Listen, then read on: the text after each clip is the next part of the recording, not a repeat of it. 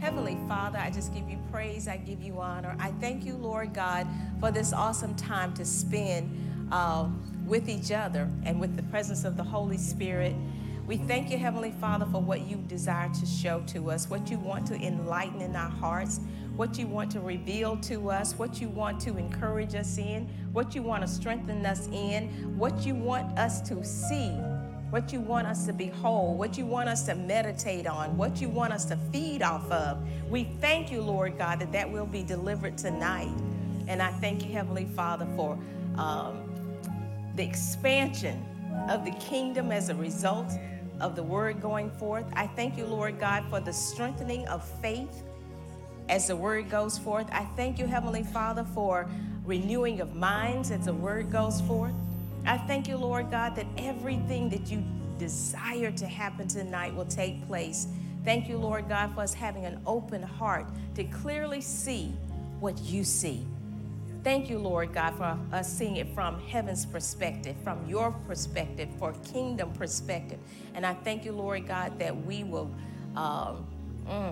just glory and bask in what you have done. And we give you all the praise and the honor in the name of Jesus. Amen. Amen. Amen. Amen. Why don't you hug a couple of people and you may be seated. I'm so glad to see you here tonight. Also, I'm so happy for those of you who are streaming. I am excited about what God wants to share tonight, and I pray that it will have the same or greater impact on you as it had on me as I was thinking about it. It's a message I think that you need to think about often. It'll help calm you down and understand where you are in your position, because we're talking about greater things. We're talking about entering into our greater. We've talked about the hope and expectation that we have of greater things happening in our lives. But we have to understand what has happened on the inside of us and really grasp those things, or I guess not even increase our knowledge, but our meditation and our steadfastness and what God has already done and what his plan was for our lives. So tonight I've titled it, Make Changes, but anyway, what's in you? That's what I called it, what's in you. So we're going to start off in 2 Corinthians chapter 4 and verse 5, and we're going to read this in the Message translation, please, because I want this to be clear. I read it in several other translations, and I thought, I'm just going to do this, and that way I believe it. We can clearly see what Paul is saying and what he's trying to get across to us. He says, remember, our message is not about ourselves. We're proclaiming Jesus Christ the Master. All we are is his messengers, errand runners from Jesus for you. It started when God said, light up the darkness, and our lives filled up with light as we saw and understood God in the face of Jesus, all bright and beautiful. If you only looked at us, you might well miss the brightness. We carry this precious message around in unadorned clay pots of ordinary lives. I believe the King James says this treasure is in earthen vessels. But the way the message says is that we carry this precious message around in unadorned clay pots of our ordinary lives. That's to prevent anyone from confusing God's incomparable power with us. So Paul is speaking here about a treasure, but he's talking about the message of the gospel. He called it a treasure. He said we carry that in our hearts. We carry this message in earthen vessels. He's talking about the fact that we're just mere men, but we're carrying a message that's so powerful on the inside of us. We're carrying this message that's so powerful on the inside of us. And he talks about this message came to us. He said, we once were in darkness. We all once were in darkness. He says, And without God, you know that scripture said, without God on our side. And it says, then God says, light up the darkness. We all walked in darkness. We all did not know who God was. We didn't know about Jesus Christ. He said, but then he said, light up. One day, when you were in church or wherever you were, and the Holy Spirit began to tug on your heart, that's when Paul is saying, God said, light up the darkness. You were in darkness, now light up. Just like he did when the earth was created. He says, light be, and then light was. He said, light up the darkness, and all of a sudden you made a decision, I got to get born again. Because you heard the message. And he says, we're carrying this powerful message around. He said, it's grander than we are. It's supernatural. It's the power of God. The gospel is the power of God to salvation. He says, and we need to get this message across, and we're not trying to present ourselves as great men of God, because we're not. He says, so we don't want you looking at us. We want you to hear the message that you carry. So we all carry that message. And we got to understand the message of salvation is not just a weak speech. It's not just something telling you, come join our club. Amen. But it's a powerful message. And we don't need to take it for granted or be nonchalant about that power that's on the inside of us. He said it's the power of God that brings men into salvation. So when you speak, it's not because you're trying to add somebody necessarily to your church, or you're trying to win them over so you can put a hash mark down. He says, no, this is divine. This is supernatural. This word concerning Christ Jesus caused you to believe in a heaven you've never seen. And how many of you do believe in a heaven you've never seen? You know, that's the power of God, because you can talk to some people about heaven and they look at you like, you know, you got four heads. That's because the light has not come on yet. Glory to God. And so we began to understand. He says, as we began to understand him through Jesus, it was through Jesus that God was giving us an understanding of who he was. And that's why Jesus told one of his disciples when they said, show us the Father. He says, if you've seen me, you've seen the Father. And if you don't believe me for the works. Glory to God. Let's go to 1 Corinthians chapter 2. 1 Corinthians chapter 2, and we're going to start at verse 4, and let's read that out of the New Living Translation. This is what Paul said. Remember, he said, I didn't want to confuse you and make you look at me. He says, I came to you in weakness, timid and trembling. And my message and my preaching were very plain. Rather than using clever and persuasive speeches, I relied only on the power of the Holy Spirit.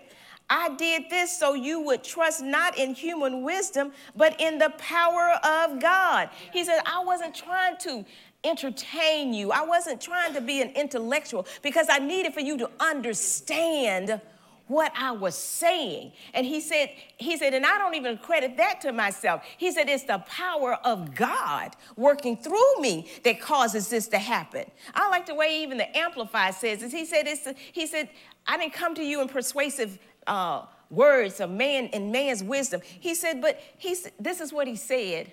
He said, but as I spoke, it was the Holy Ghost that moved on your most holy emotions and caused you to change.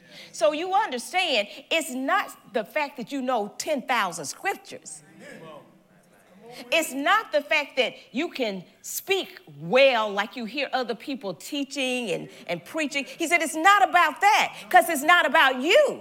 He said, as you speak, that treasure on the inside of you will speak. And he said, it's the Holy Ghost that moves on people's emotions and calls them to change. Not the many scriptures that you spit out. Not how you dress and not how well you talk. Because it's the Holy Ghost that calls men into the kingdom of God. So he said, so I kept it simple. Look at somebody say, keep it simple. We don't want to complicate the word of God. and try to make people think that we're more intelligent than what we are, or just have all of this intellectual knowledge, because that doesn't cause people to change. It's the Holy Ghost riding on those words, as simple as they may seem. Oh, I don't know about you. I don't like complex things. I don't like the fact that I may have to look up 100 words after you get through talking to try to figure out what you said.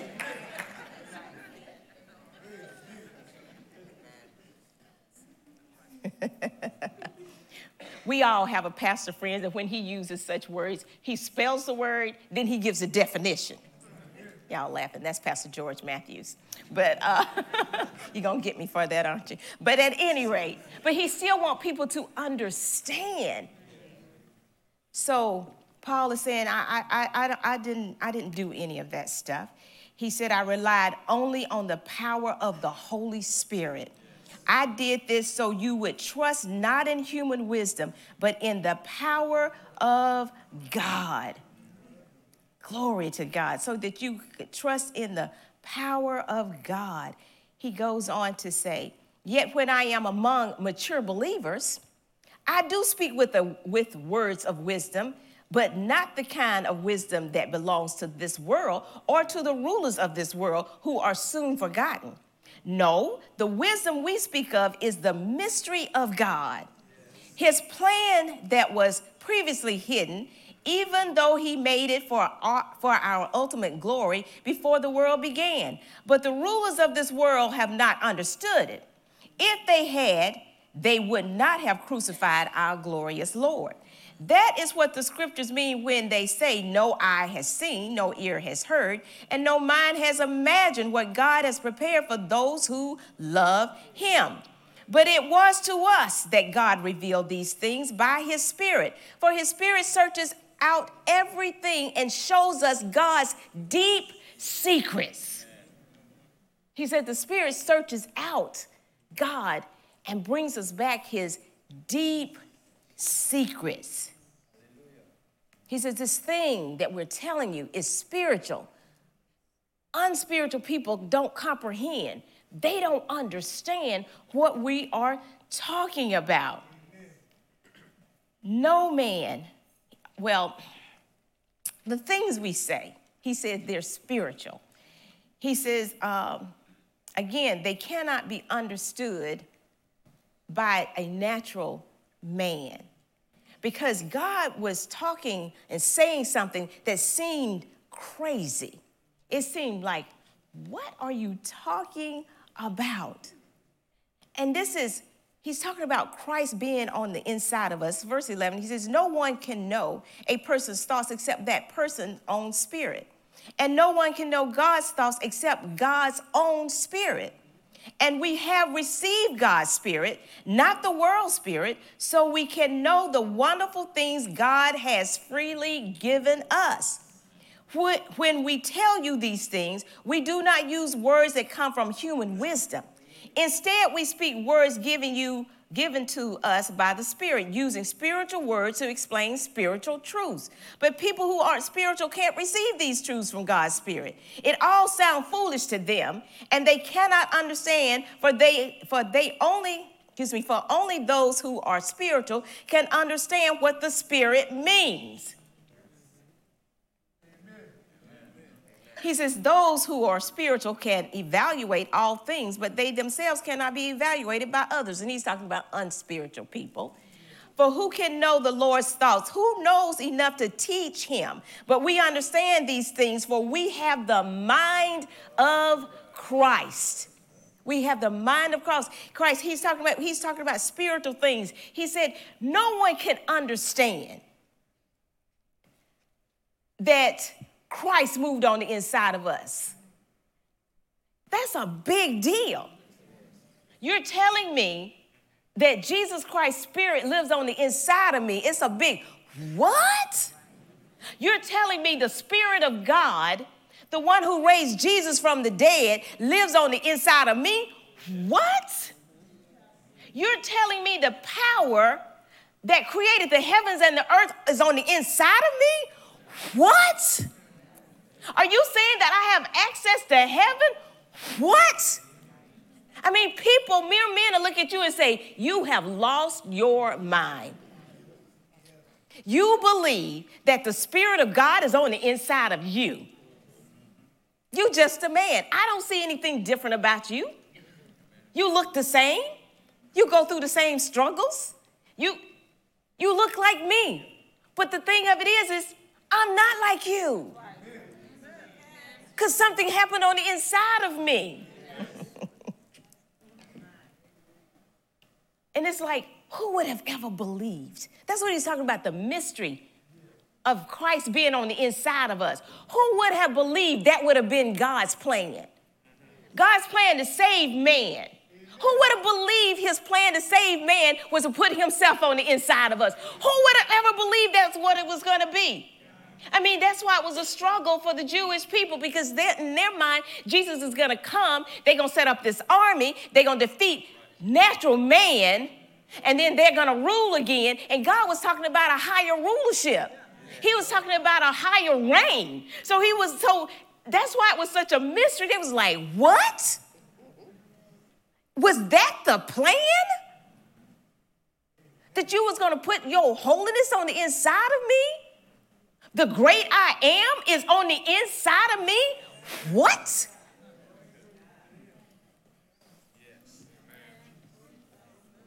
He said that was the mystery.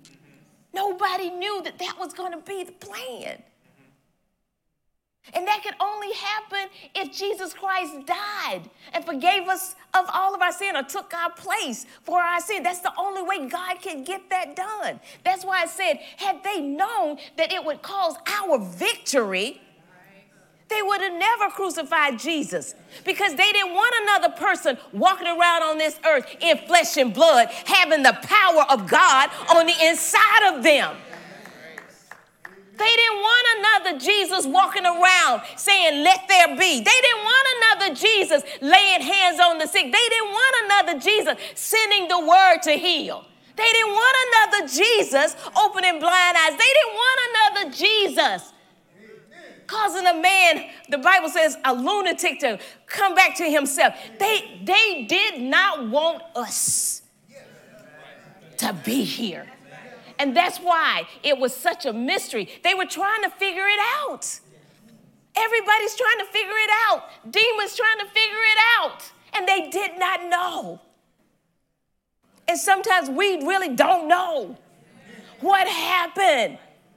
And that's why we can't take full advantage of it, because we don't really think about how awesome that is, how great that is, how all the things that God strategically did to get that happen, how it looked like it wasn't going to happen, how Satan thought he could go up to God and accuse people. Right.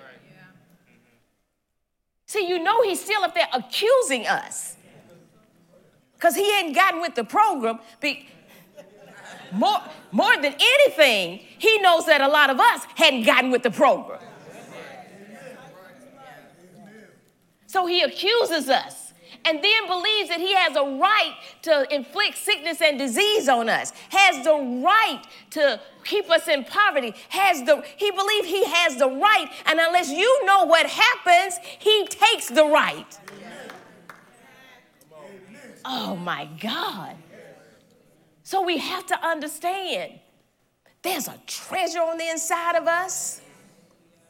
We got to understand that this treasure, this message, we got to get it out to others. We got to tell others concerning this, concerning the fact that God wants to occupy you. Not just walk beside you, but occupy you. And he says, the only way you understand this is you got to understand that you have the mind of Christ. Look at somebody say, you have the mind of Christ. It's living on the inside of you. God's thoughts. He says that the Holy Ghost searches the secrets, the deep things of God. He brings them back and relays them to us. We have got to believe that's the way it operates. Not just know it, but believe it. We got to believe we can hear from God, because Jesus said we can hear from God. We got everything we need to hear from him. Amen. Glory to God. Them deep secrets. When I think about it, when I think about what Pastor Brian said about God's going to give us uncommon strategies for victory this year. What do you think they're going to come from? This is not going to come from your thinking.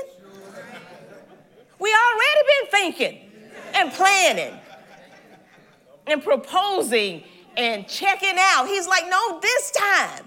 Believe that I'm in you. Believe that I'm talking to you. Believe that whatever you ask for, Holy Spirit is interceding. Book of Romans, he said, the Holy Spirit searches out the deep things of God. And see, I get visuals. I ask a question. Holy Ghost goes to God, starts searching around in the spirit and in the mind of God. Then he comes back with an answer. Hallelujah. Ephesians chapter 3. I need for somebody in here to be excited about what God has done. You know, sometimes it seems so simple that we just glaze over it looking for the difficult. We just think God has got to be deep. Well, he's not deep. God wanted to keep it simple for us. Oh, my goodness. Ephesians, you're going to like this. Ephesians chapter 3. Let's start at verse 6, and this is still in the New Living Translations. This is what Paul said. He said, and this is God's plan. Both Gentiles and Jews who believe the good news share equally in the riches inherited by God's children. Both are part of the same body. Both enjoy the promise of blessings because they belong to Christ Jesus. By God's grace and mighty power, I have been given the privilege of serving him by spreading this good news. Though I am the least deserving of all God's people, he graciously gave me the privilege of telling the Gentiles about the endless treasures available to them in Christ. You hear that? The endless treasures. I was chosen to explain to everyone this mysterious plan that God, the creator of all things, had kept secret from the beginning. God's purpose in all this was to use, listen to this, God's purpose in all of this was to use the church. Was to use the church, not the building, but use the church. We are the church. He said, I'm going to use you, the church, to display his wisdom in its rich variety and all the unseen, to all the unseen rulers and authorities in the heavenly places. He said, I'm going to use you. I'm going to use you to display my wisdom to stuff you can't see. Principalities, powers, rulers of the darkness. He said, I'm going to use you. Look at somebody and say, he's going to use me. He is going to use me. I think it's the King James that says manifold wisdom. He's going to use the church to show how smart he is. God's going to use us to show how smart he is.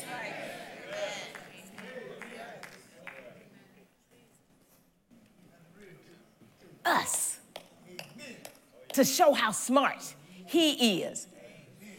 And he's specific. He says he's going to use the church.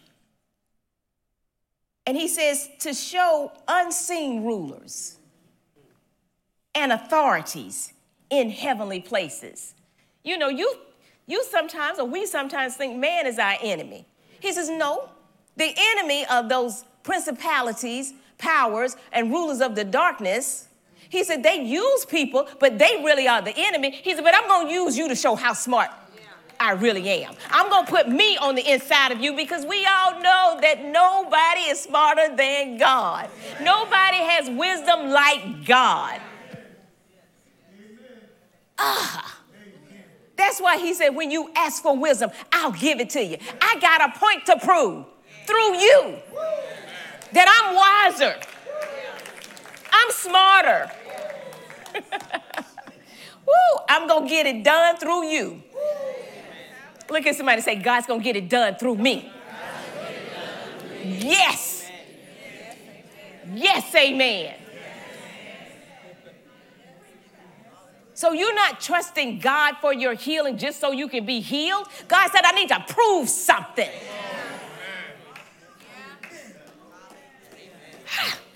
God's not saying, you know, I want to increase you and multiply just so you can just go around impressing your human friends.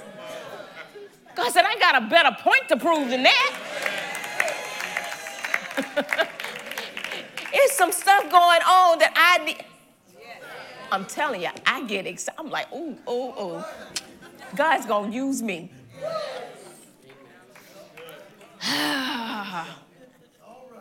It says, this was his eternal plan, which he carried out through Christ Jesus, our Lord.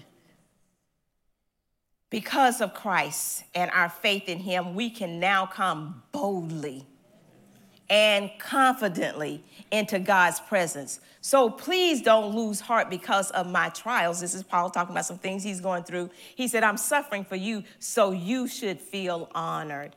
Paul is, he's like, listen, get the message. Verse 14, he says, when I think of all this, I fall to my knees and pray to the Father, the creator of everything in heaven on earth. I pray that from his glorious, unlimited resources, he will empower you with inner strength through his spirit. Yes.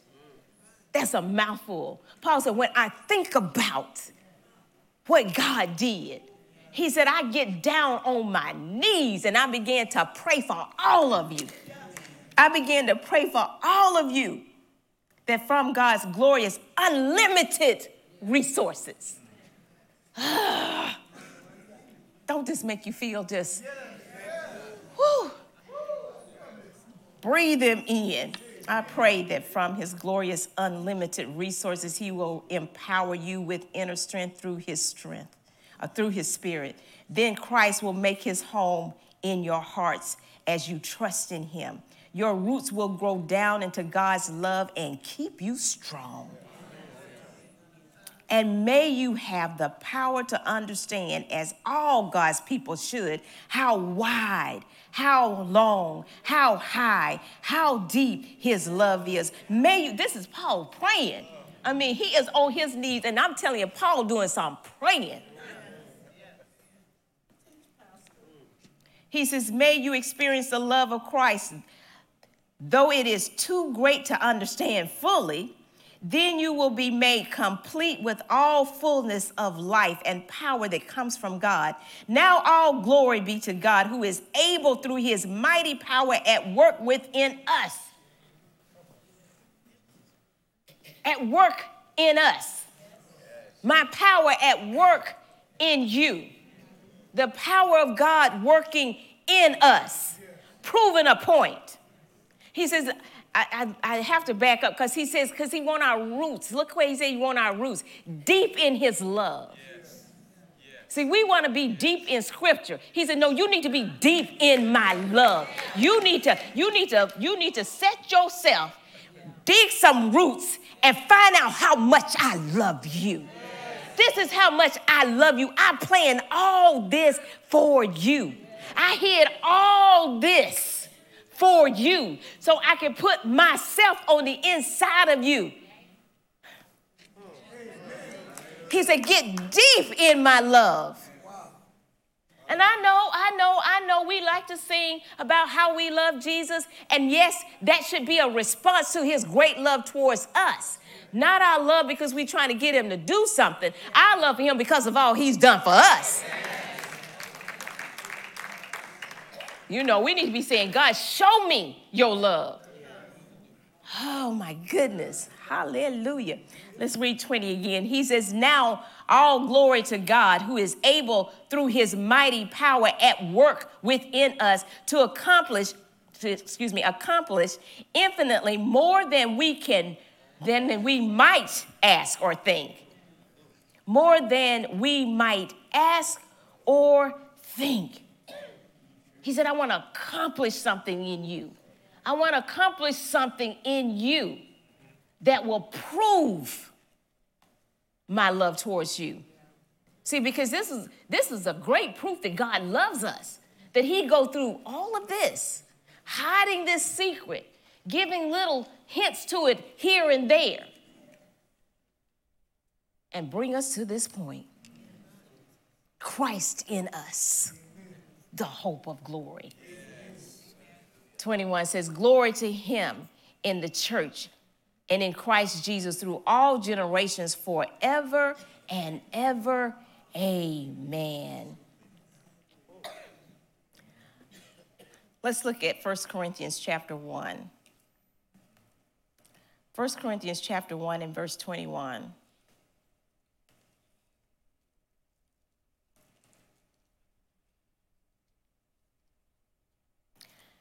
Verse 21, he hid it, and he did it in a way that you didn't have to be the greatest intellectual to understand what he was doing. Verse 21, he says, since God in his wisdom saw to it that the world would never know him through human wisdom, he has used our foolish preaching to save those who believe. Now I want to read this to you out of another translation. He says, for since in the wisdom of God, the world through its wisdom did not know him, God was pleased through the foolishness of what was preached to save those who believe. The foolishness of what was preached. Christ in you? Foolish. God ain't on the inside of you. When you say, yeah, God told me, foolish. God ain't talking to you. When you say that I'm healed by the stripes of Jesus, foolishness, foolishness. He said, yeah. He said, but that's how I'm going to do it. So it won't be a human thing. It's all going to be me. It's all going to be God. Let's look at, we'll keep reading. Verse 21, he says, since God in his wisdom saw to it that the world would never know him through human wisdom, he has used our foolish preaching to save those who believe. And he's talking about the message concerning Christ. It is foolish to the Jews who ask for signs from heaven, and it's foolish to the Greeks who seek human wisdom. So when we preach that Christ was crucified, the Jews are offended, and the Gentiles say, this is all nonsense. But those called by God to salvation, say, that's me. That's me. All those who are called by God to salvation, both Jews and Gentiles, Christ is the power of God and the wisdom of God. Christ is the power of God, and he is the wisdom of God. Wisdom of God. He said, this foolish plan of God is wiser than the wisest human plans. God's weakness is stronger than the greatest of human strength. Remember, dear brothers and sisters, that few of you were wise in the world's eyes, or powerful or wealthy when God called you. Instead, God chose things the world considered foolish in order to shame those who think they are wise. See, when we're hearing from God, and we're doing this God's way, it may look foolish to people. The stuff we say look foolish, it don't look right to the outside world. The way we think doesn't, and let me say this, we're not weird people. We just see from a different perspective. We're not crazy and we're not oddballs, so stop calling yourself that. I'm just different. I won't go there tonight. Okay. He says, instead, God chose things that the world considered foolish in order to shame those who think they are wise. And he chose things that are powerless to shame those who are powerful. God chose things despised by the world, things counted as nothing at all, and used them to bring to nothing what the world considers important. As a result, no one can ever boast in his presence. Amen. Let's go to Colossians. Chapter 2 and verse 14. And we're going to read that out of the Amplified.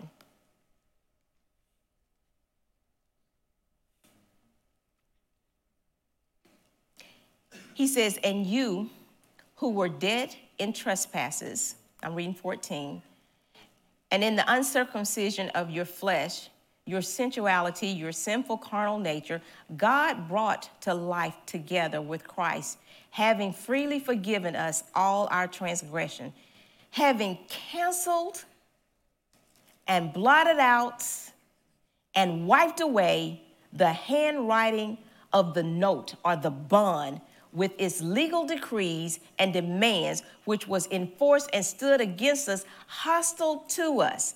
This note, with its regulation, decrees, and demands, he set aside and cleared completely out of the way by nailing it to his cross. He was like, y'all had a debt. Every man had a debt. The handwriting was on the wall. You know what that means. You know you do. Handwriting is already on the wall. Listen, you already done broke all kinds of commandments. You done already did all kinds of stuff you ought not to do. Just by you just being born, you just wrong. Guilty already. He said the handwriting was on the wall. I mean, everybody deserved to die. Everybody deserved to go to hell. Everybody. Look at somebody and say, everybody.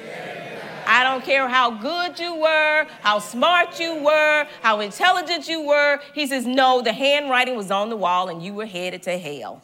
Everybody was. He said the note. Y'all know what a note is, you know, like your house note, your car payment. He said, you in debt? Somebody said, I'm up in debt up to my eyeballs. They didn't know it was over. We were in debt. We were covered in it. He said it had all kinds of demands. You know, people can make demands on you when you owe them. They can torture you when you owe them. They don't have to be nice to you when you owe them. They can be very demanding. Have y'all ever talked to someone you owe and they just was nasty? No matter how nice you were, it was like, I'm pulling a trump card. Yes, I'm going to put you out tomorrow. I don't know if they did it here, but in Atlanta, not I'm going to put you out. I put you out while you were at work, and all your stuff is outside on the street because you didn't pay. He said, with all its demands and decrees, and clearly we couldn't keep all that stuff up. He said, Jesus came along, and he nailed that stuff to the cross. He nailed that note to the cross, and he stamped it. Paid in full. Paid in full. And he did it out in the open when he died on the cross and he rose again. They talked about the temple. The curtain in the temple was ripped from the top to the bottom. Oh, something happened that day. Oh, sometimes I'm like, you know what? Sometimes we kind of quiet about some stuff. But you know, even when the Holy Ghost showed up, it was noisy.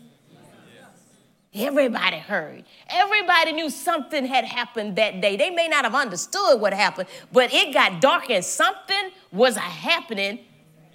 And it wasn't the regular, let's go crucify a couple of people. God, Christ, all the time he was there, was nailing it to the cross. Every note, every debt, he's nailed. And out in the open, praise God, out in the open. And this is what he said happened when he nailed it to the cross. He said, God disarmed the principalities and the powers that were ranged against us and made a bold display and public example of them in triumphing over them in him and in it the cross.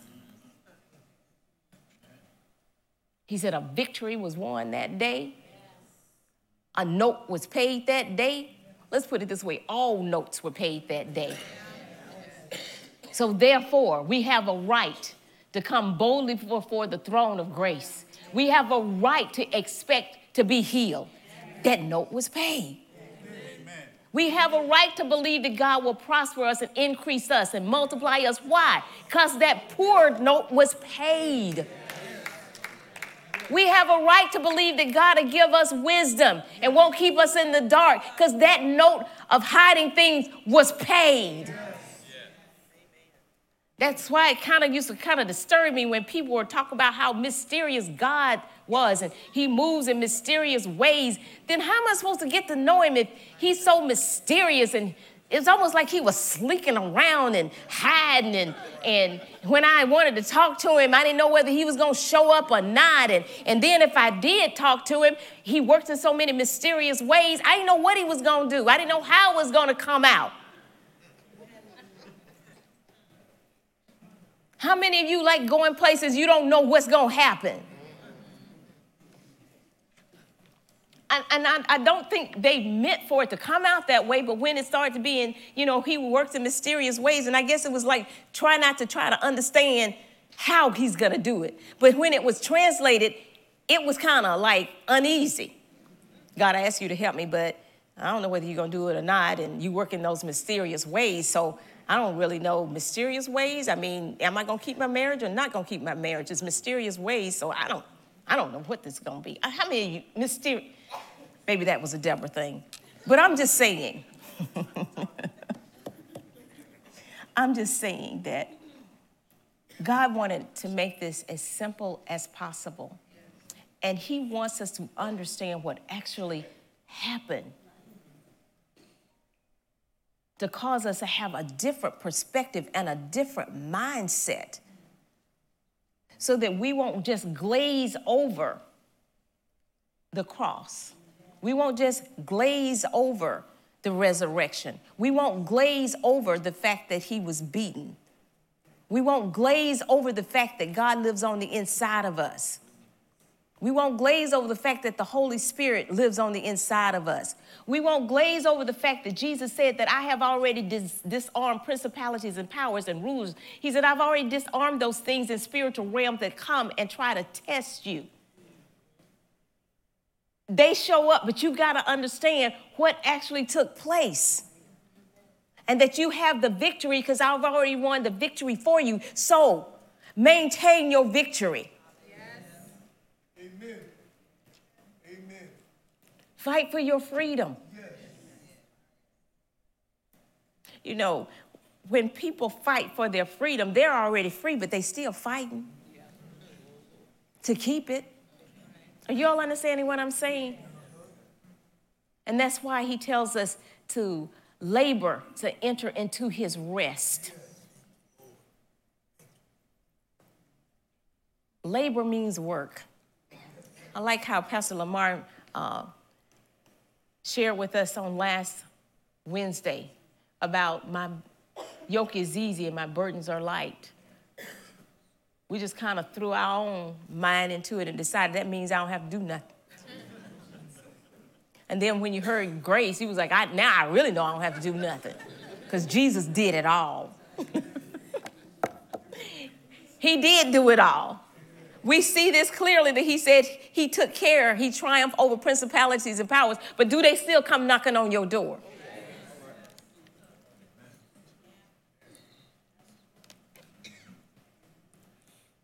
So we have to labor.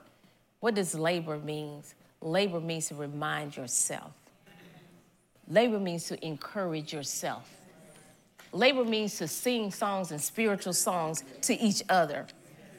And to yourself. Labor means to keep the word of God in front of you. And when I speak of the word of God, I'm speaking the word. I'm talking about the word concerning God, who he is, how he operates, what he thinks, what he perceives, how he sees it. That's why it's good sometimes to ask God, how do you see this? What's your perspective on this? Because your perspective is going to be the right perspective. Hallelujah. So again, we have to understand what's in you. What happened? oh man, God set us up in a place of victory. And sometimes some battles may last a little longer than others, but understand, the devil is defeated. Jesus said that I came to destroy the works of the enemy. I came to destroy the works of the enemy.